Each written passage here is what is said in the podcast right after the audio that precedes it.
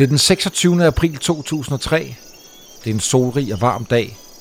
Aaron Ralston snører vandrestøvlerne og skruer op for Fish i Walkmanen.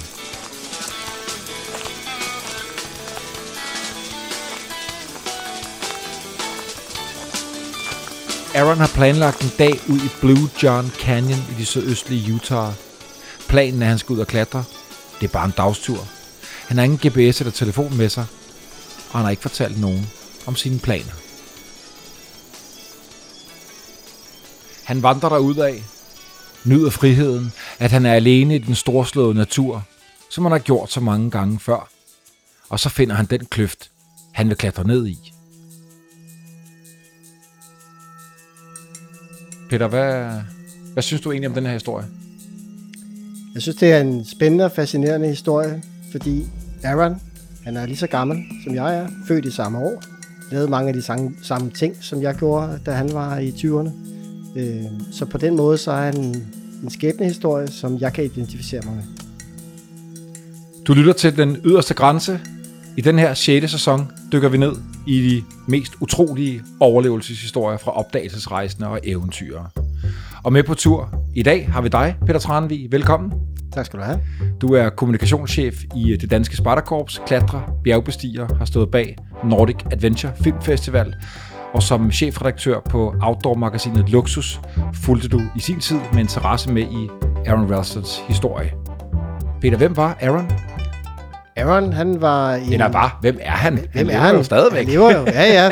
Aaron, han er lyst levende i dag.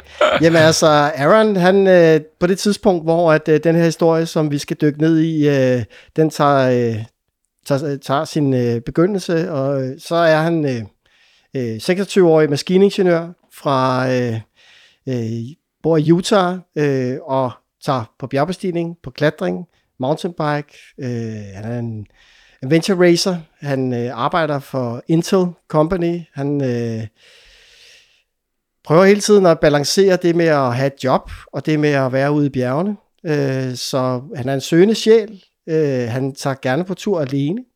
Øh, og hvis øh, også gerne med venner, men så skal det gerne være noget, der de ikke rigtig har prøvet før. Øh, så han er en bjergbestiger og en eventyr. Og så har han jo været i gang med et stort projekt, så vidt jeg husker det, som siden han fyldte 20, var noget med, at han skulle klatre en masse toppe i, mm. øh, i Colorado. Ja, øh, der er 59 toppe over 14.000 feet, sådan 4.000 meter cirka. Øh, og der øh, planlægger Aaron at være den første til at bestige alle 59 øh, toppe øh, solo om vinteren.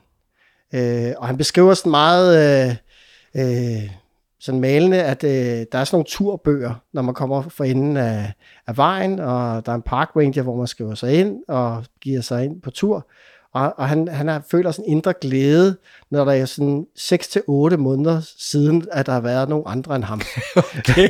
så, så på den måde, så er han jo øh, en mand, der sådan opsøger øh, øh, sig selv øh, og naturen, og, og føler en indre lykke, måske ovenkøbet en ydre lykke, øh, ved at være i naturen, bare med ham selv. Hvad vil han ude i Blue John Canyon? Nu har vi sat scenen her, han skal ud og finde den her canyon, han skal klatre i. Hvad, hvad, hvad skal han derude? Jamen altså, det er egentlig, fordi han øh, arbejder øh, på, på det tidspunkt i en øh, outdoor-butik, øh, hvor han har fået lidt ekstra fridag. og øh, det, han, han bor på det tidspunkt i, i Aspen øh, og har stået på ski hele sæsonen. Øh, det er april måned. Øh, turisterne er ved at forsvinde øh, for området, og øh, han tænker, fedt, fem dage, så, øh, så kan jeg tage på eventyr, uden rigtig at spørge nogen om lov. Så kan jeg bare pakke min øh, røde pickup truck og køre afsted. Og så har han sådan øh, en eller anden form for læst noget om, at de her Canyonlands, som er øh, de største sådan, øh, ubeboede område i, i, i den øh, del af USA, øh, der er der ligesom sådan nogle hulemalerier, han er fascineret af, og gerne vil, vil ned og se.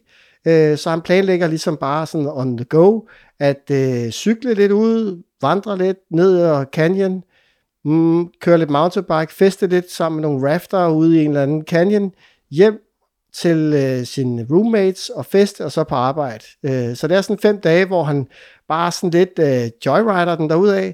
Øh, det er ikke noget vildt. Altså, det er ikke sådan, det er ikke, han har ikke, øh, han er ikke trænet til det her, eller sådan, det er, det er sådan noget, han bare gør, fordi han synes, det er fedt. Og du siger det, at han ofte var alene. Ja. Ved, ved du, ved nogen, hvorfor han godt kunne lide det? Altså, han beskriver det selv som en slags meditation. Altså, at øh, det er der, at han ligesom føler sig fri. Øh, han tager jo også, simpelthen også den beslutning, at han har et utroligt vellønnet job i Intel, øh, den her chipproducent, øh, øh, hvor han øh, har masser af gode kollegaer, han er dygtig til sit job og alt muligt. Men øh, et års tid før, at øh, den her historie, som vi skal dykke ned i, finder sted, der beslutter han sig jo simpelthen for at, at øh, sige til sin chef, ja, jeg skal ikke arbejde mere. Øh, og der er jo mange af hans kollegaer, der tænker, har du noget andet job? Eller sådan, nej, det har han ikke. Han vil bare gerne ud i naturen og bestige nogle bjerge og bumse lidt rundt og arbejde lidt i en outdoor-butik og bare hænge ud med nogle venner, og øh, det er fint nok.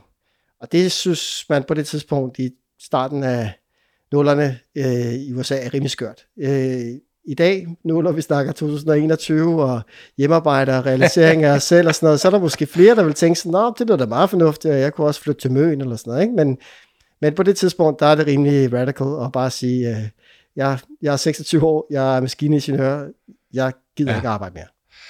Og så er han på vej ned i den her canyon, Peter. Hvad sker der? Jamen altså, øh, som sagt, så har han jo taget sin, øh, sin mountainbike, og det første stykke, og så har han øh, ligesom pakket en let rygsæk med lidt klatreudstyr, øh, en klatresele, noget ræb og, og sådan det mest nødvendige. Øh, lidt mad og lidt vand. Øh, og så skal han ligesom, øh, når han går ind i, i den her canyon, som ligesom er sådan slugt, øh, den starter jo med at være 50-60 meter bred eller sådan noget, ikke? Og, og kommer ind i, igennem det her landskab, og så på et tidspunkt, så skal han ligesom ned igennem en, en lidt tyndere slugt.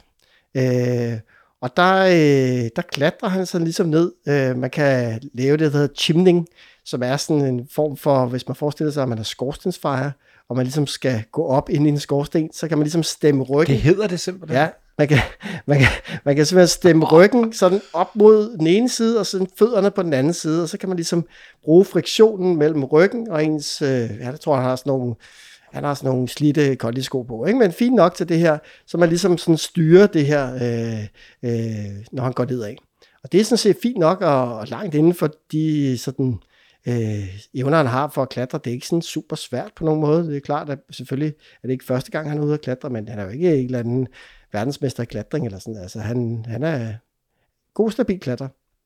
Og han, øh, han går så øh, øh, nedad, og så... Øh, før han går nedad faktisk, så har han, sådan, øh, så har han også øh, det eneste farlige, han sådan rigtig tror, der er derude, det er faktisk nogle huller, hvor der kan være slanger.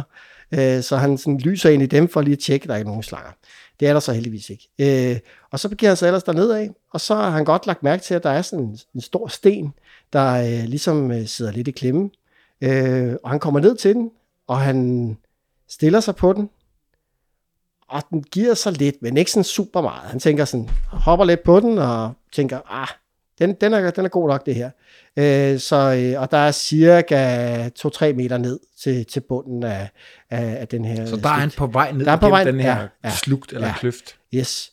Øh, og så, øh, så vælger han så at lægge sig ned på maven på den der sten, og så ligesom sådan skubbe sig sådan øh, ud over stenen, og så ligesom øh, vælge at sige, okay, fint nok, jeg tager en øh, to og en halv meters fald, og så lander jeg så ligesom på benene. Det er fint nok. Det, det er sådan sandbund, og det, det skal nok blive fint. Og da han så ligesom gør det, så beskriver han ligesom, at, øh, at det hele bliver sådan lidt slow motion-agtigt, fordi han så kan se, at den her ret store sten, som er på størrelse med et traktordæk eller sådan noget, at den begynder at rykke sig. Øh, og han tænker sådan instinktivt, den skal ikke ramme et hoved. Han har ikke sådan, øh, altså, han har kasket på, men han har ikke nogen hjælp på. Så øh, han tænker, øh, det er bad for business, hvis den rammer mit hoved, det her. Så det er sådan ret naturligt, så tager han armene op for ligesom at skærme sit hoved. Og øh, så ryger han ligesom nedad i samme hastighed som den her sten. Og så lander han så ligesom ned i bunden af den her slugt, øh, og der bliver sådan stille. Og han kan ligesom mærke sin højre arm, den sidder ualmindeligt godt fast imellem klippevæggen og den her sten. Og så bliver der stille. Er han ved bevidsthed? Der han Han er, han er ved fuld bevidsthed. Og det er klart, han beskriver det som, at han har sådan en halv time, hvor han er i sådan en form for adrenalin, rage, chok, hvor han foretager sig alle mulige ting, som er sådan lidt uovervejet. Man skal forestille sig en klatrende maskiningeniør, meget logisk tænkende, planer for alting. Det her, det er absolut uden for planen. og der er ikke umiddelbart nogen løsning på, Ej, hvordan fanden han kommer væk. Det er der ikke. Så altså, han bruger en halv time på at stå og bande og råbe og skrige den der sten, og øh, af sig selv. Og... Han står på jorden, Ja, han står på, han står på jorden. Og med, højre arm. Og højre arm er klemt inde mellem væggen og den her sten. Uhjælpeligt. Den sidder helt fast. Og han kigger op, og han kan ligesom se, at der er sådan øh, dele af hans hud og hår, som sidder sådan langs den øh, væg, som han ligesom har, øh, hvor stenen har skravet af. Ej, nej, nej. Men umiddelbart så undrer han sig lidt over, hvorfor der ikke er noget blod jo. Men det er simpelthen fordi, der ikke rigtig er gået hul på, øh, på hånden. Så den sidder ligesom sådan, øh, ja, hele op til, til håndledet sidder den ligesom fast, den her øh, skidesten, som han jo, ja, øh, forbander langt væk.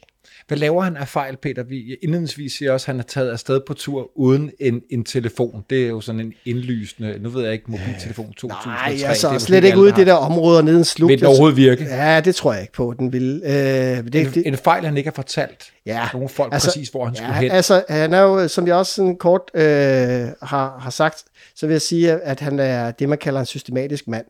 Øh, så øh, normalt så er han, han fuldt øh, med på at, at lægge en, en meget øh, vel øh, udførligt øh, sådan turbeskrivelse til sine venner om, hvad, hvor tager han hen, hvad er hans planer, hvornår forventer han tilbage osv.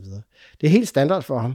Øh, og det øh, gør han ikke, fordi at det på en eller anden måde er sådan lidt et eventyr, han sådan, han dårligt, jeg tror dårligt, han vil kalde det et eventyr på det tidspunkt. Altså han er sådan, det er bare det er bare joyride. Altså, det er bare, øh, der er nogle dage, der lige skal noget fedt, og han skal bare ud på tur, og det er langt inden for komfortzonen af, hvad det er, han, han laver. Så det er vel øh, at betragte, som mange danskere vil sige, jeg går en tur i Gribskov, eller sådan, behøver jeg at lægge en udførlig... Behøver jeg at fortælle naboen, ja, øh, hvornår jeg er hjemme? Ja, præcis. Øh, og det, det føler han jo ikke, han gør, og da, da, det, da det ulykke indtræffer, så er det klart, så forbander han sig selv jo langt væk øh, over, at øh, han ikke har lagt en, en seddel hos øh, sin roommate, som han har. Han har også en, en chef, han arbejder for. Øh, han har selv været øh, arbejdet i Mountain Rescue i tre år. Altså han, han, er, han er sådan... Øh, okay, han, er, han, han burde kende. Ja, ja, han kender fuldstændig, hvad det er, at øh, man skal gøre. Men han, ligesom, han, han er på tur og i sin egen boble. Øh, og, øh, og ligesom bare tænker, nej, men det er fint nok, jeg skal bare lige igennem det her, og så skal jeg så skal jeg videre. Og han møder jo også øh, tilfældigt et par, par hiker, kvindelige hiker undervejs, som han snakker lidt med, inden han, han kommer til at, at stå nede i den her satans øh, slugt. Øh, øh, og øh, de aftaler sådan set at mødes til en bajer om aftenen og så videre. Ikke? Så, altså, så på den måde, så øh, det er ikke nogen, han kender. Øh, så på den måde, så er det sådan meget, øh, det er lige et par timer før, at øh, der skal drikkes en kold pint. Og så ved vi ikke, om øh, de måske sidder og tænker, hvor blev han af? Ham den, ham den unge fyr, vi mødte tidligere på dagen, der virkede som en flink fyr. Han kan alligevel ikke mødes med os, og vil gerne være alene. Nu står han dernede, Peter. Gode råd af dyre. Ved du, ved vi, hvad, hvad det første han gør? Jamen altså, øh, han tænker, øh, at der er tre muligheder. Efter at have stået en halv time og råbt det den sten der, så tænker han, enten så skal jeg hakke stenen væk, så meget jeg kan få min hånd ud, eller så skal jeg løfte stenen væk, eller så skal jeg skære min arm af. Det kommer han ret hurtigt frem til. Han kommer også ret hurtigt frem til det der med at skære sin arm af. Det synes han ikke er den bedste løsning lige umiddelbart. Det er fair nok, den venter man lige med. Ja, det, så tænker han, ah, vi undersøger lige de, de to andre. Og øh, den løsning med at løfte stenen, det har han ikke helt gennemskuet, hvordan han skal gøre. Så det er sådan, han har en, en lederman, sådan et lille værktøj med en tang og øh, et par knive og en fil. Øh, så han rækker ligesom til øh, med at øh, gå i gang med at, og, og prøve at, at, at hakke, øh, hakke løs. Men altså, før han, før han sådan gør det, så, så har han jo også ligesom, han står jo nede på bunden, men han står jo med en arm siddende fast. Og hvis man har prøvet at stå op i mange timer, så finder man også ud af, at det gør rigtig nas at stå op i mange timer. Så han er også sådan nødt til at prøve at finde en eller anden form for komfort i alt den der utrolig udulige situation, han står i. Nej, så det, så det er sådan nej. også med at, ligesom at prøve at bruge sin klatresæle til at, ligesom at sidde i, men så når man sidder i den, hvis man har prøvet at sidde i sådan en klatresæle, det holder heller ikke i længden. Det bliver man også, øh, så afskærer det ligesom blodet til benene her. Sådan. Så øh, det er jo hele tiden også en kamp med at prøve at, at, at være sådan lidt komfortabel i det der. Men altså, han går i gang med at prøve at hakke i den der sten der. Og hvordan går det? Øh, altså, ikke super godt. Lad os bare sige det sådan. Altså, han, han har jo sådan nogle mood swings, øh, hvor at øh, til tider, så, øh, så går det sådan okay. Så har han, han har ligesom to knive, og han øh, laver sådan ret hurtigt en plan om, at den store kniv er til at hakke i sten, øh, og den lille kniv, den gemmer han til, hvis han skulle amputere sin arm. Så han har sådan allerede sådan en eller anden form for plan om, hvad det er, han bruger sin tools til. Og han finder også ligesom ud af, at der er to typer af, af sten. Der er den store sten, der hans arm sidder fast, og så er der ligesom klippevæggen. Og klippevæggen er muligvis lidt blødere. Okay. Han er jo en, han er en belæst type. Altså han, øh, han ved mange ting, øh, og øh, han analyserer meget. Øh, og det her, det er sådan en af de ting, han sådan filosoferer en del over, hvor er det, han ligesom skal gå i gang med det her. Og så, så hakker han løs. Hakke, hakke, hakke i sådan et... Man skulle tro, det var et desperation, men det er Nej, så det er meget kontrolleret. Meget kontrolleret. Ja, altså, nu er der jo ikke andre end ham selv, der har været dernede, så det er jo selvfølgelig også hans beskrivelse af det. Det kan være, at det har været mere desperat, det skal jeg ikke kunne sige. Men, men, men det er meget kontrolleret i hans beskrivelse af, hvordan han gør det. Øh, det første, første gang han går i gang, der, der tror jeg, der bruger han en 3-4 timer på at bare hakke løs med det der. Så han forsøger at hakke Peter ind mm, i klippen for at kunne ligesom arbejde sig rundt Ja. om sin egen Ja. arm, Ja. som er. Og hvordan, hvordan går det så? Jamen altså, øh, efter et par timer, så, så øh, får han sådan lige en optur over, at det rent faktisk lykkedes ham at få noget af det der klippe væk. Ikke meget. Vi snakker et par centimeter eller sådan noget. Ikke? Og altså, hvis man har set en klippe, så et par centimeter, det er jo altså, det er ikke meget jo. Så, øh, så han finder også sådan ud af, at det, det, er, det er noget af et projekt, hvis han skal hakke det her ud. Men omvendt, så er det det, han kan gøre noget ved. Det, det er, at han har en arm fri, og han kan hakke noget. Så på en eller anden måde, så er det jo også en eller anden form for mental hygiejne øh, for ham, og ligesom at have noget, og, øh, og have en handlekraft. Fordi at, øh, det er jo så den fjerde, fjerde ting. Han, han håber jo også lidt på, at der er nogen, der skulle komme og finde ham. Men han ved også godt, at det muligvis er et meget spinkelt håb. Fordi som sagt, der er ingen, der ved, hvor han er henne. Det er et utroligt uvejsomt terræn, han er i. Det er på kanten af en weekend. Øh, han er på vej ind i en, øh, en uge, hvor der ikke er ret mange, der vælter rundt ude i, den, øh, i det område. Så han ved jo godt, at det er meget, meget spinkelt. Der går noget tid, før at folk begynder at lede. Ja, det Ja. gør der. Det gør der. Peter, fortæl, øh, han, så, så vidt jeg husker, så har han jo et kamera med, mm. som faktisk kommer til at være ret vigtigt for ham, og som man også Ja. bruger til forskellige ting. Jamen han har jo, altså udover det der klatreudstyr, som, øh, som man har og bruger, så, så har han nogle, nogle ting øh, i, i hans rygsæk, som jo viser sig at være, øh, være livsforlængende. Øh, det er et, et kamera og et videokamera og noget mad og noget vand. Øh, og det her videokamera, øh, det bruger han til at øh, filme øh, sig selv og sin frustration. Øh, og ja, på en eller anden måde efterlade en eller anden form for, for memo. I første omgang sådan lidt, øh, at hvis der er nogen, der skulle finde ham, så hedder han Aaron Ralston, han er født der og der.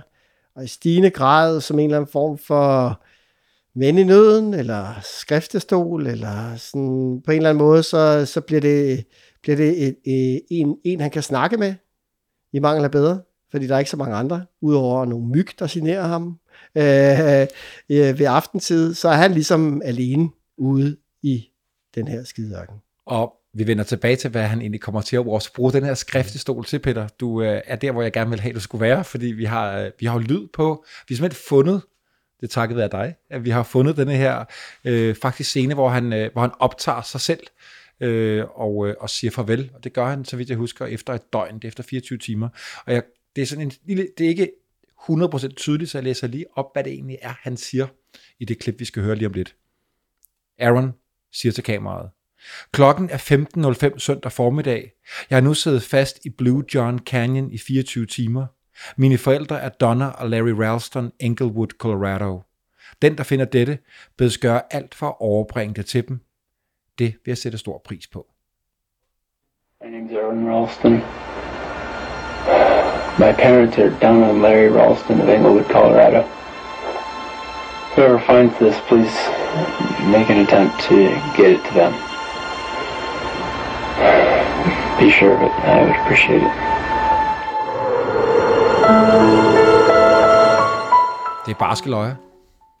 Det er helt vildt bare, jo. Ja, det er sindssygt. Det er, og det, er det er jo også det, der på mange måder gør den her historie fascinerende. Det er jo, at øh, det er jo et indblik i et, i et menneskes desperate kamp for at overleve.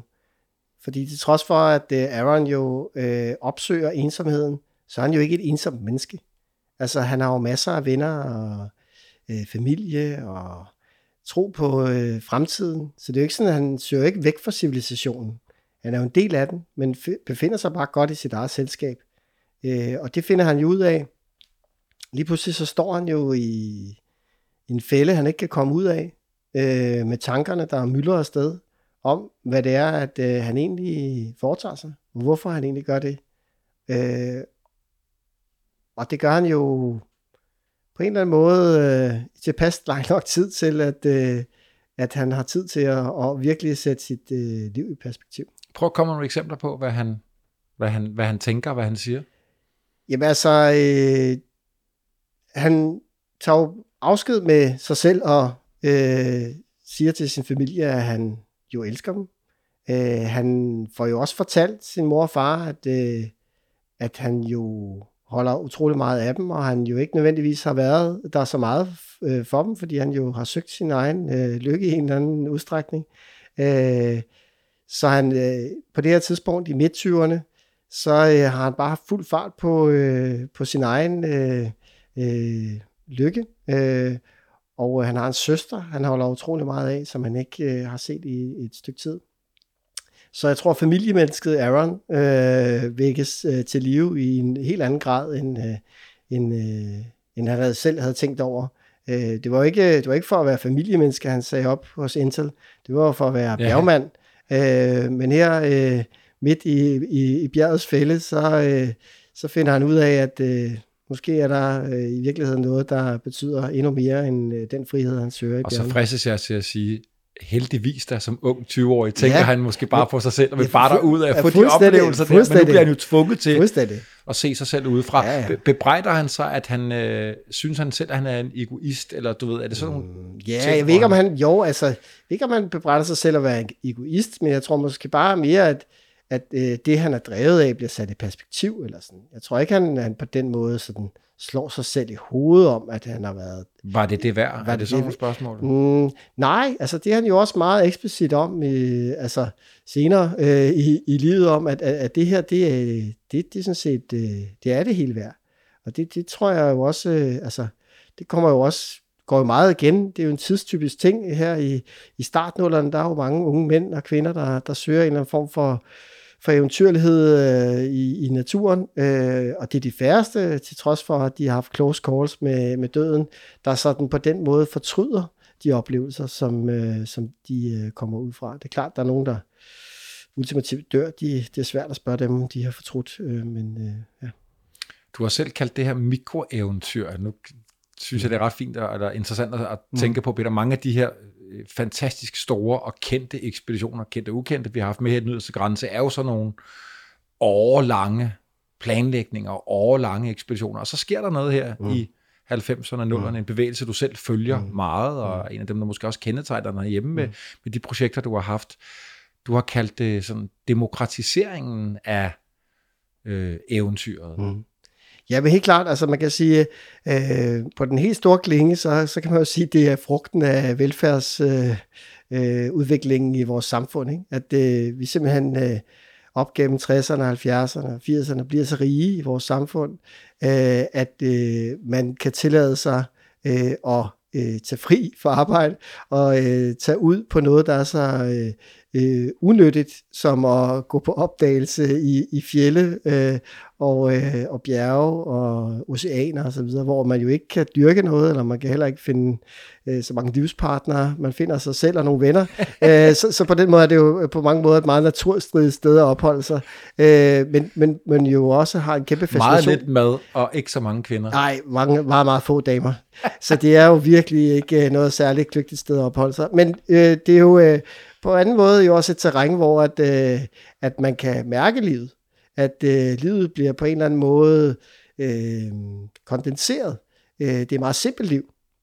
Man skal ikke forholde sig til så mange ting. Altså, man skal stå op, nogle gange meget tidligt om morgenen, om natten, gøre sine ting, øh, være fysisk, øh, opnå lykkestunder sammen med venner, øh, komme ned igen, drikke et glas vin, øh, fejre øh, livet, og øh, sådan kan man jo på en eller anden måde øh, fortsætte den der cyklus. Ikke? Øh, og, og det er jo øh, øh, berusende, øh, simpelt liv, og øh, koster jo øh, ikke ret mange penge. Altså, øh, det er jo på det her tidspunkt, at der kommer skibums og bjergbums og dirtbags. Det er noget, man kender tilbage fra 50'erne og 60'erne, eller 60'erne og 70'erne i USA, hvor, at, øh, hvor der er unge mænd, der ligesom bare melder sig lidt ud af samfundet. Men den bevægelse er jo ikke, det er jo en meget, meget niche kliché øh, af, af få, øh, få mænd. Øh, særligt, der var ikke særlig mange damer, der gjorde det. Øh, men på det her tidspunkt, så bliver det, bliver det noget, der bliver tilgængeligt for flere.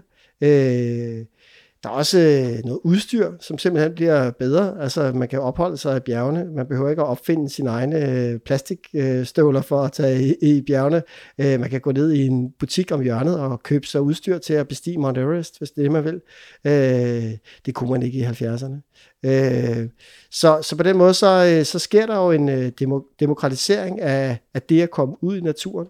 Der kommer også til at være, øh, der er også en udvikling af en masse rejsebrugere og outfitters, der tilbyder de her ydelser med at komme ud i naturen. Så på den måde, så bliver det jo en hyldevare i en eller anden forstand at øh, komme ud. Og det er også det, der giver store spændinger i, i, øh, i øh, det her miljø, der dyrker friluftslivet. Ikke? Der, der er dem, som der er ligesom bjergtaliban, som ligesom øh, holder fast i, øh, at det skal gøres på bestemte måder, og så kommer der... Det, her, det udtryk har jeg ikke hørt før. Nej, så kommer der weekendkrigerne, ikke? Som, som bare kommer og, og øh, ikke spørger så meget om lov, men bare har lyst til at gøre ting. Og bjergtaliban, de, de var ikke altid så glade for, at der kom nogle weekendkrigere, ikke havde haft de rette meritter og sådan, ikke? Ja. Altså, øh, så på du den har måde, ikke gjort dig fortjent Nej, nej, præcis. Ikke? Du har ikke gået den lange slagende vej og selv smidet dine karabiner og sådan noget. Og det, det var der jo helt klart nogle, nogle ting omkring, men altså på den måde, så, så er, er Aaron jo øh, en øh, eksponent for, øh, for en livsstil, som øh, blev meget bred, om det så var inden for surf, eller for ski, eller for klatring, eller bjergbestigning, så var, så var det ligesom en, ja, en eller anden form for øh, pilgrimsfærd, som mange unge mænd og kvinder øh, gjorde på det tidspunkt. Jeg kan huske, jeg læste jo også bog, mm. dengang, da den mm. kom ud, Peter, ja. og det, der fascinerede mig, var så meget, det også var ligesom, var, det var jo den her historie, der kunne være sket ja. for dig og mig. Ja. Øh, og han tager jo faktisk afsted, og det er måske også derfor, han mm. formentlig øh, ikke fortæller nogen om det, som ja. du selv sagde, ja. fordi han bare skal ud ja. på tur, og så sker det her. Altså noget, der er så sindssygt. Mm. Til, tilbage til Aaron. Mm. Nu er der gået en dag eller to. Er de begyndt at lede efter ham? Nej, altså øh, Aaron han tænker jo meget over, hvem der kunne tænkes at savne ham, og hvornår at det ligesom øh, kan blive en ting, at øh, der kan blive sat en eftersøgning i gang. Øh, han ved, at øh, mandag aften, der skal han være til en fest hos sine roommates. Og der ved han, der er der nok nogle folk, der vil tænke over, at han ikke er. Øh, men det er der jo, altså, det er der jo noget tid til. Øh, så han sådan tror og håber lidt på, at øh, der måske er nogle, måske har han købt nogle ting på noget credit card, et eller andet, der kan gøre, at i hvert fald når de engang begynder at lede efter ham, at han så ligesom har, øh, har de har nogle spor at gå efter eller noget. Men det har han ikke. Han har købt kontant. Altså, så der er faktisk ikke rigtig nogen spor, der, der gør noget. Men det er klart, det her mandag aften. Øh, altså, der er jo de her to kvinder, som jeg nævnte tidligere, som han møder. De, øh, de synes, han er lidt spændende, tror jeg, men, men de tænker bare sådan, ja, okay, whatever, han dukkede ikke op. Det var en gut, vi mødte, gik med en time. De spiller ikke nogen større rolle. De, de, de sætter ligesom ikke rigtig noget øh, eftersøgning i gang. Øh, mandag aften, så synes hans venner, at det er ret mærkeligt, at han ikke kommer. Øh, og, øh, og de, de, de tager kontakt til, til politiet og siger, hey, øh, vi mangler vores ven politiet siger, okay, cool nok, har I, hvad har I på ham? Ikke ret meget. De har det forkert nummerplade og muligvis en bilfarve øh, på det. Ej, altså, det de har, godt. de har faktisk ikke rigtig nogen, og de aner ikke, hvor han er henne. Øh, så det er faktisk sådan først øh, løbet af, af, af tirsdagen og, og onsdagen, øh, at, at eftersøgningen sådan alvor får fart, fordi hans øh, arbejdsgiver i, øh, i den her sådan udstyrsbutik begynder sådan at, at, at være lidt mere systematisk. Hvad har han med sig? Af, at du sagde, at han havde en, en lille taske, hvor han havde et ræb, og han har også det her kamera. Hvad har han af, vand og mad? Han har øh, cirka halvanden liter vand, give and take, og han har to tørre burritos, Okay. øh, og et par kagekrummer. That's it. Og øh, man skal cirka... Men i en For- kløft i Colorado, Ja. øh, i, øh, hvad er vi, i, øh, vi er i øh, april, ja, eller hvornår er det? ja. Altså, der, der må jo være halvvarmt, og Ja, hvor meget er vand er der tilbage? Ja, men der er, altså, han, han regner jo selv med, at øh, man cirka skal bruge en gallon vand, det er cirka 2,5 liter eller sådan noget, ikke? per døgn, for at overleve ude i den her ørken, og han har halvanden liter. Så det er jo ikke fordi, at øh, altså, det er jo øh, lørdag, øh, Ja, nu er der gået to-tre dage. Ja, ja, og han har selv sådan regnet sig frem til, at mandag aften er han nok færdig. Ikke? Altså, det, det er også derfor, han begynder at indspille de her øh, afskedsvideoer og så videre, fordi han er godt klar over, at det her, det holder ikke ved længe. Øh, så han, han begynder at rationere sit vand. Øh, da, der, da han er helt desperat, øh, efter en halv time, en time, nede i, i kløften efter han lander, der drikker han løs af vandet. Og det er det, han finder ud af. Det går ikke. Altså han bliver simpelthen nødt til at, at, at lave en minutiøs plan for, hvordan han skal drikke det her vand. Men teamglasset løber jo stille og roligt ud, Peter. Ja. Og hvornår begynder han at få ideen om, at der måske kun er et valg? Ja, jamen altså, øh, han har jo ret tidligt ideen om, at det nok er en mulighed, eller øh, ja, En løsning. En løsning. Sidste løsning. sidste løsning, at, øh, at begynde at skære den her arm. Men han, han begynder sådan ret tidligt i, i de første dage at lege lidt med tanken, og, og begynder også at, at skære lidt i sig selv, for at se sådan, kan det overhovedet noget? Og han bliver faktisk lidt deprimeret af det, fordi det viser sig, at de, de der tools, han har, de er virkelig ikke særlig gode til at skære i hans, øh, hans hud, ikke? Så han får bare primært sådan nogle lidt, øh, lidt røde mærker og nedtur over, at han ikke rigtig kan amputere sin arm. Så, altså, så på den måde, han kan slet ikke forestille sig, hvordan et af han kan, ikke kan skære det helt store. Er det med den kniv, han allerede har været i gang med på stenen? Ja, og så, og, så har han så, og så har han så en lille kniv, som er lidt skarpere, men selv den har ikke øh, stort held med at, at komme i gang, og, og han mister lidt mod, fordi at det skal også igennem knogler, og øh, det tænker han, hvordan fanden skal den nogensinde kunne komme igennem de her knogler her. Ikke? Så, så på den måde, så, øh, så er han ikke synderligt optimistisk omkring at skulle øh, amputere sin egen hånd. Man kunne forestille sig, at man, øh, at man selvfølgelig både blev desperat, Peter, men også øh, blev religiøs, eller begyndte at tænke over, hvad skal der ske med mig, når jeg dør? Øh, Nok mere, når jeg dør, end hvis jeg dør. Mm. Skriver han noget om det? Fortæller han noget om det med, at han... Jamen altså, jeg tror, at øh, uden at, jeg kender jo ikke øh, Aaron på den måde, men altså, øh, jeg tror, han er vel en average, øh, sådan øh, kristen type i USA, uden at være, være det helt store. Øh, så han taler der med Gud et par gange. Jeg tror også, at han synes, at Gud efterlader ham sådan lidt på en isflag. Øh, så, så på den måde er det ikke sådan super kristen, øh, men jo også en del af en større sådan spiritualitet, eller sådan det der med naturen, og føle sig forpligtet og forbundet øh, til naturen, øh, som fylder for ham. Men det er klart, han har nogle tanker om, øh, at hvis øh, der ligesom var en højere magt, der kunne lytte til ham, tror jeg, i første omgang. Ikke? Altså lidt ligesom han bruger sit videokamera som skriftestol, så tror jeg også, at hans tanker mod Gud jo i høj grad er en eller anden form for mental øh, rejse, mere end det er. Han rent faktisk øh, har en eller anden stor tro på, at der skulle komme et eller andet mirakel. Ikke? Øh, ja. Peter, en af de scener, jeg husker allerbedst fra bogen, det er, øh, det er en scene, hvor han, om han hallucinerer, eller hvad han gør, ligesom ser sig selv i fremtiden. Kan du huske den? Kan jeg godt. Er, er, vi- er vi der nu, sådan cirka på... Øh, nej, ikke helt. Altså, jeg vil sige, at øh, at der, er, der er et par, par, par trin inden, øh, hvor han jo begynder at, øh, at, at øh, være meget sparsom på vand. Det har han jo godt et, et blik for, at det er jo ligesom hans, hans redning. Og det er jo også ret tørt at spise de der burritos uden vand. De er faktisk næsten som, altså han står over for, for sand ind i munden og så videre. Så, øh, så han begynder jo at opsamle sit eget urin. Øh, Okay. For ligesom at øh, forlænge øh, det væske, han har, han kan indtage. Øh, Hvordan, hvordan, og hvordan gør han det? Hvad, hvad, Jamen hvad? altså, han starter jo med, at øh, jeg tror, det er på anden dagen eller sådan noget. Så finder han ud af lige pludselig, at han skal tisse, og det undrer ham noget. Altså, han tænker sådan, jeg står her i ørkenen, jeg har ikke rigtig noget vand. Normalt, når man sådan er dehydreret, øh, kender man jo godt for sig selv, så er det ikke fordi, at man har super meget øh, tissetrang. Altså. Men han skal virkelig tisse. Øh, så han, han øh, får ligesom bikset sele og tøj af og tisser løs der. Og så, øh, så er det sådan, efter han har gjort det, så forbander han sig selv og tænker, det er jo væske, jeg bare har tabt. Hvorfor sparede jeg det? ikke? Hvorfor, hvorfor sparede jeg det ikke? Mm. Der er måske et døgn, der er røget ud der. Øhm, og så begynder han at opsamle sin urin i øh, sådan en drikkeblære, han har. Øh, og det er sådan noget morgenurin, ikke? Det er virkelig sådan noget besk, øh, gult. Øh, jeg tror, han sammenligner det med, hvis man har, kender sådan noget, øh, bunden af sådan ufiltreret øl.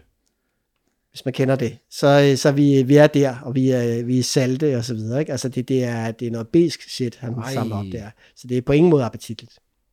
Men det er han ligesom, så han, han laver sådan en øh, meget plan med at drikke noget urin, og så har han lidt vand- vand tilbage, og det, det skifter han så imellem. Han har også nogle, øh, øh, hvad kan man sige, uheld undervejs, hvor han taber vand, og øh, forbander sig selv, og har indre dialoger om, hvor udulig han er, og så videre. Man kan bare se, at han står fastlåst Ja. der, hvis han tager noget, Ja. der ligesom er uden for rækkevidde, og kan se det, Ja. eller sådan Ja, helt det- låst. Ja, helt låst.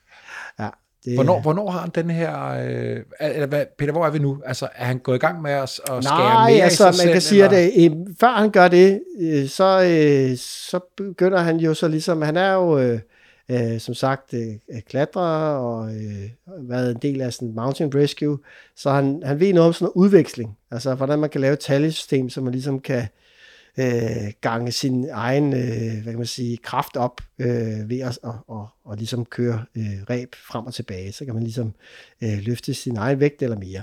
Øh, og det går han så ligesom i gang med at finde sådan en, en feature på væggen, han ligesom kan lave sådan et ankersystem, og det bruger han en del tid og kræfter på at række til, og det lykkes også for ham, og det holder altså, ham også beskæftiget, men, men det rykker ikke noget som helst. Øh, og, og da han ligesom hverken kan det eller hakke med en kniv, så er det jo ligesom, så er det jo tilbage til udgangspunktet om at skære sin hånd af. Den eneste, den eneste mulighed, han har.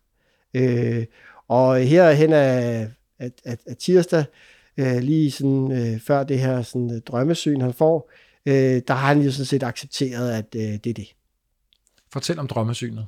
Han har et øh, syn, hvor at øh, en lille dreng kommer løbende hen imod ham. Øh, treårig knægt i en rød trøje. Øh, lø- løber grinende hen imod ham. Øh, og han tager imod ham med sin venstre arm. Og han kan ligesom godt se, at han mangler øh, det nederste af sin højre arm. Han løfter ham op på sin skulder, og han griner, og han føler sig lykkelig i den her sådan øh, søvnmangel, dis, han render rundt med øh, nede altså i tankerne, der kan han ligesom sådan øh, forestille sig, at, øh, at han har et, øh, et barn, og det er ægte. Det er hans, det er hans barn. Og han kan ligesom se, at han er, han er sluppet fri. Han, øh, hans arm er ikke længere, men han er glad. Og så øh, vågner han ligesom fra det her drømmesyn, og har en klarhed om, at nu skal han fri. Han, han får øh, mobiliseret de sidste øh, kræfter. Man skal tænke på det her tidspunkt, der har han jo stået en fem dages tid nede i, øh, i den her øh, fordømte slugt, øh, og har jo ikke rigtig spist eller drukket noget nævneværdigt. Øh, og så får et raserianfald. Altså han, han bliver simpelthen... Øh, Han får et raserianfald Ja. efter, efter det her syn. efter det her syn her, så, øh, så tager han sådan konkret sin, øh, sin, sin kniv frem og ligesom skærer hul på sin tommeltot, og ligesom kan se, at den er begyndt at få, få rådne. Øh, og det, Tomstår, den, den, den- den- den, der sidder ind- ja. stikker op. ja, den sidder ligesom inde, så han ligesom kan, kan, få, øh, kan få stukket kniv ind i den. Og det lugter øh, af helvede til, fordi det er sådan, forrådelsen er gået i gang. Ej, Og, og, og det sætter ligesom nogle, øh, en proces i øh, gang i, i ham, der ligesom gør, at hånden ikke længere er hans. Altså han, han kan simpelthen, nu, nu kan han for alvor ligesom sige, det, den der skide hånd, nu skal den, nu skal den fucking bare af. Altså, så han, øh, han går bare i gang med at, at rive frem og tilbage og stå og råbe af stenen og sådan øh, fuldstændig raserianfald. Og midt i det der raserianfald, så øh, kan han ligesom pludselig se, at han jo kan få sin arm over en position, hvor han kan brække knoglen. Og det gør ham helt høj. Det er jo helt mærkeligt at tænke på, ikke? At øh, noget, der er så naturstridigt, ikke? Altså vores krop er jo fuldstændig indrettet til at undgå al sådan selvharm, ikke? Altså, og han har jo også sådan, altså, været helt bevidst om, at selvmord, det er ikke en option for ham. Altså det, det, øh, det vil han ikke... Så det har han tænkt det har på? det har han tænkt på. Det har, han, det har han lagt ned. Det kommer ikke til at ske. Så om dø af dehydrering eller whatever, men, men selvmord, det kommer han ikke til. Men så finder han ud af, at han ved kropsvægten ligesom kan brække sin egen arm. Og det gør ham helt høj. Han, er Han har en helt, løsning nu. han har en løsning. Han har løsningen. Det eneste, han sådan metode, som han er, bebrejder sig kortvej, det er, han ikke har fundet på den noget før jo. Øh, men øh, han, han går så i gang med at, ligesom at lægge al vægt, hoppe, sådan alt det han kan, og lægge vægten på, og så lige pludselig, dang, så snapper øh, den første knogle, der er ligesom to knogler øh, i underarmen, øh, og så går han så i gang med at ligesom, øh, den anden knogle, og der lyder sådan, sådan ligesom pistolskud ned igen, den der slug der. Nej, nej, nej, nej, nej. Og, øh, og så, øh, så har han ligesom sådan et blødt punkt, lidt, lidt ligesom hvis man øh, skal skære sådan et, øh, et en kyllinglov fra øh, øh, under overlov, ikke? så man forestiller sig, at man, han ligesom har, har knækket den der øh, knogle der, øh, og nu kan, nu, kan, nu kan kniven komme øh, i arbejde. Og, øh, Og hvordan går det så? jamen, Men altså, altså, nu ved han, hvor den skal skære. Ja, ja, og det, det går derudad. Altså, han finder alle mulige, han er jo meget sådan, øh, han er- refererer jo til, at, øh, at øh, han øh, sidste gang, han har skåret noget, var et forår øh, i 6. klasse eller sådan noget, ikke, som gjorde, at, at han, han, han havde biologi, og, og, og var faktisk det, der lagde grund til, at han, han blev ingeniør, øh, fordi at han, han skulle fandme ikke have noget med biologi at gøre. Nu står han med, med en kniv og skærer ind i sig selv, ikke? men med at fascinere samtidig sådan meget maleriske beskrivelser af, hvordan han kommer ind gennem fedtlaget, og den ene muskel, og den ene nervebane og sådan noget. Og på et tidspunkt, fordi den er rel- relativt kortbladet, den her kniv, så mister han jo ligesom, så kan han ikke komme længere med det. Og så må han ligesom tage den tang, der er, og så ligesom tage fat, vride, og så ligesom knække det af. Så ligesom tage og rive muskler, fibre, sener og nerver over. Og der er ligesom sådan, man kan også godt mærke, hvis man ligesom mærker på undersiden af ens egen arm, der er sådan en, en, en sådan rimelig øh, sensitiv nerve, og den ved han, og den er sådan ligesom så tyk som sådan en øh, god tyk spaghetti. Og den skal, ved han, den skal han ligesom have over, før han, er, før han kan komme fri. Og den sender jo sådan nogle, altså kroppen sender alle signaler til ham, øh, om at nærmest gå i chok, da han har rørt ved den der nerve der, fordi Det er da ufatteligt, at han ikke besvimer, Peter. Ja, det er faktisk lidt vildt, at han ikke gør det. Men øh, på en eller anden måde, så er han så øh, rationel i sin vrede, eller i sin øh, i iver for det her, at øh, det er ligesom, han kan formå at ligesom parallelt forskyde det. Altså, der er en vej ud, har han fundet ud af, og den, den er han ligesom, øh, evner han at øh, forfølge på trods af umenneskelig smerte. I was free. It was, was the happiest moment of my life, and it's, it's funny to think about it being. uh, There, there will never be a more powerful experience for me. It was absolutely the greatest feeling to, to be to be given the chance to get out of here.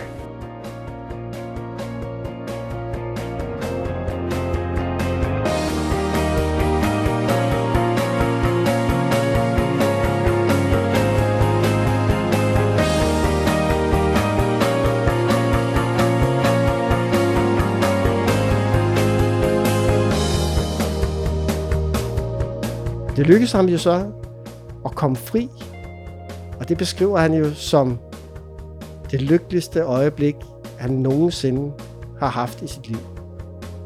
Altså, han er helt æstatisk. Jamen, det er jo nærmest en bibel. Det er jo sådan, gen, det er jo sådan en genfødsel. Ja, ja, ja. Nå, men hele den her historie er jo en nærmest en bibelsk fortælling. Og Ja, man der, tror, den er aftalt eller ja, skrevet, fuldstændig, skrevet til en. Hollywood-film. Ja, ja, der er jo ingen, der er ingen redaktører, der vil godtage den her. Det siger all too much. Altså, ej, ej, så mange dage kan man ikke sidde, og så meget øh, øh, smerte kan man ikke ud, udstå, og så videre.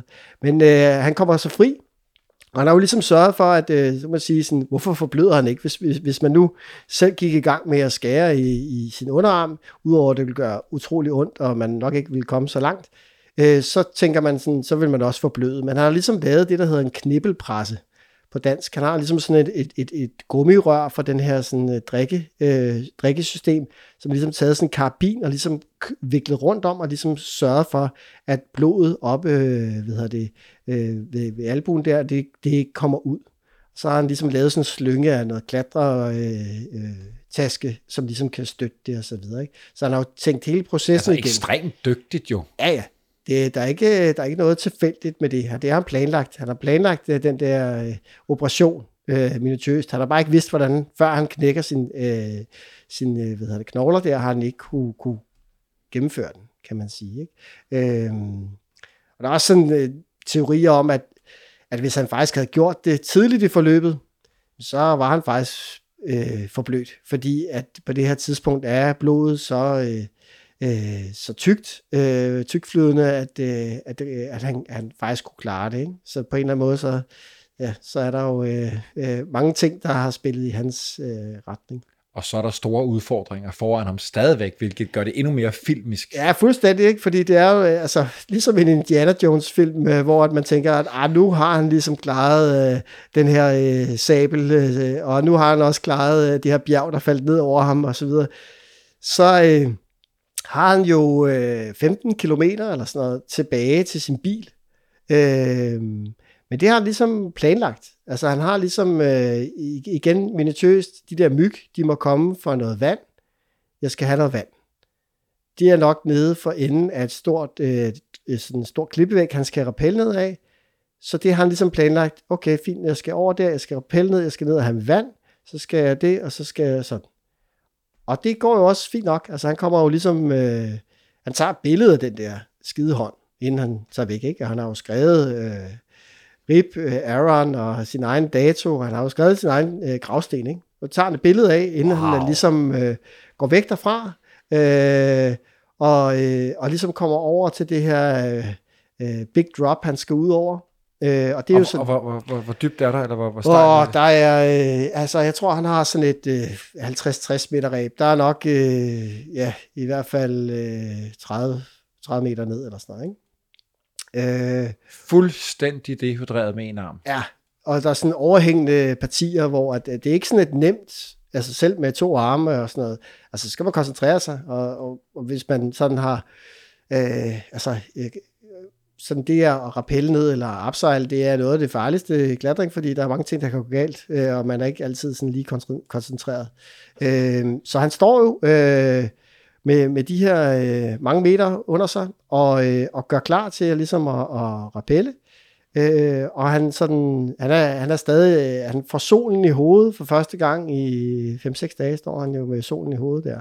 Øh, og øh, så lige pludselig så hører han sådan en lyd, øh, som sådan øh, er sådan siger zzz, og det er ligesom rebet han har, som er hans livsline, det er begyndt at, at løbe ud over klippekanten og forsvinde væk fra ham.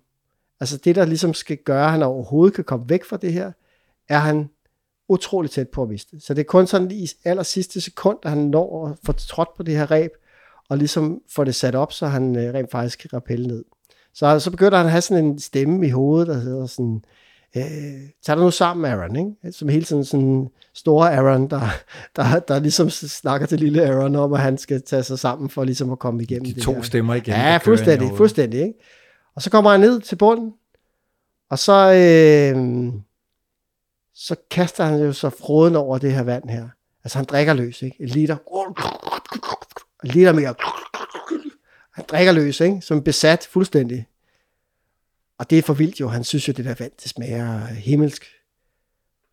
Og lige pludselig så kan han bare mærke, den der mave der, det begynder bare at være racermave, ikke? Så han af med tøjet og bare kæmpe racer bag, ud over Ej, det hele, og han står nej, ude i det der, nej, nej. og han, han tænker sådan, hvordan skal jeg nu, er dehydreret, jeg kan ikke holde det i mig, det ene eller andet tredje. Han får, han får fikset det der, og så ved han, at der stadigvæk er de der, ja, 14, 14 km hen til hans bil. og han øh, ved, at det næste, der er 10 km hen til den næste gang, han kan få vand, og han har kun en vanddunk på en liter. Og så kommer han sådan i tanke om, at han engang har læst en eller anden beretning om nogle bjergfolk, som kunne løbe sådan en ultramarathon på 60 km med en, en øh, kop fuld vand i munden som det eneste. Okay. Og så bliver det sådan en ting, hvor han tænker sådan, Nå, fedt nok, så kan jeg forlænge den der liter ved bare at tage en kop fuld i munden, og så ligesom bare øh, gå afsted. Øh, og øh, hvad hedder det, så hydrerer det ligesom øh, øh, luften. Og på den måde, så får han ligesom forlænget det her, og stavrer afsted fuldstændig. Øh, og så på et tidspunkt, så møder han så en familie, en hollandsk familie, som øh, han råber, hjælp, hjælp, hjælp, hjælp, og de kommer over til ham, og det ene eller det tredje, og han falder om, og det ene eller og, og så lige pludselig, så kan de høre en, en, en lyd af en helikopter, som at de her øh, venner og familie sådan set har, har så fået... det er rednings... Øh... Det er redningshelikopteren. Det, de efter, øh, efter de her dage, der har politiet ligesom øh, fået sat de her lokale rangers i gang med ligesom at, øh, at sætte et eftersøgning i gang. Og de laver sådan en overflyvning af det her område. Det er kæmpe uvejterræn, så det er jo sådan lidt bare pure luck, at, at ja, der hvad er chancen? hvad er chancen? Altså, der er ingen chance i helvede for, at de lige skulle være der. Men på en eller anden måde, så øh, får de jo hentet ham op og får, får flået ham på hospitalet. Og hvis de ikke havde været der? Fordi det er jo sådan, jeg husker historien. Ja, ja, at der men- var heldig, heldig, heldig. Ja, ja, fuldstændig, men det er jo det der med, at altså, han har på det daværende tidspunkt mistet halvanden, knap to liter blod, og omkring to liter blodtab, så går kroppen i chok. Så det er sådan, altså det er på den yderste linje, af den yderste linje, af den yderste linje, at han ligesom kommer op i den der øh, helikopter. Hvad sker der med armen, Peter? Jamen altså, øh, han kommer jo på hospitalet, øh, han bliver opereret gentagende gange, og faktisk sidder han øh, flere, eller en gang er han i gang med at miste livet igen under operation. Øh, og øh, der er så nogle øh, rangers, der tager ud, 13 mand, og en øh, hydraulisk dundkraft, der tager ud og løfter den der øh, satansten op. Han får den der hånd, han kremerer den, og han tager ud til øh, stenen for ligesom at tage afsked øh, med den her hånd, der på den ene måde jo gjorde, at øh, han blev fanget i et eventyr, der var en del af hans liv, og på den anden måde jo også var en eller anden form for dør ind til det, som han laver i dag. Og han, vi sidder, bogen ligger foran os, et umuligt valg, hvor ja. han sidder på forsiden med en, hvad er det her? Altså det er jo en kunstig arm, hvor der for enden er, Ja, er det en isøkse? Ja, det er en isøkse. Jamen altså, kort tid efter, at øh, han har, ligesom har været igennem det her, så genoptager han jo ligesom øh, sit, øh, sit øh, klatreliv og gennemfører faktisk den her sådan, drøm om at bestige de her 59 øh, øh, 14.000 feet bjerge. Og gør han det færdigt? Det gør han færdigt. Og så bare det afslutningsvis, Peter. Drømmen om en dreng, uden at der går alt for meget Hollywood i det. Bl- Bliver han far? ja, jamen, det, er jo, det, er, det er jo næsten too much, ikke? Altså, men det gør han jo. Det gør han? Ja, ja, han bliver far. Han bliver far til en dreng. Øh, det, er jo, det, er jo, det er jo så vildt. Og det, det er jo der er jo også derfor, at det, det er helt oplagt, at der er lavet en Hollywood-film øh, om det her, fordi det er jo et filmmanuskript. Øh, og det er jo også derfor, at Aaron jo øh, kan leve af at være motivational speaker i USA. Det er jo fordi, han er jo øh, på alle måder øh, øh, den, den umulige øh, øh, drøm, den umulige skæbne, der har snydt døden i øh, alle dens facetter. Tusind tak for, at du kom i dag, Peter.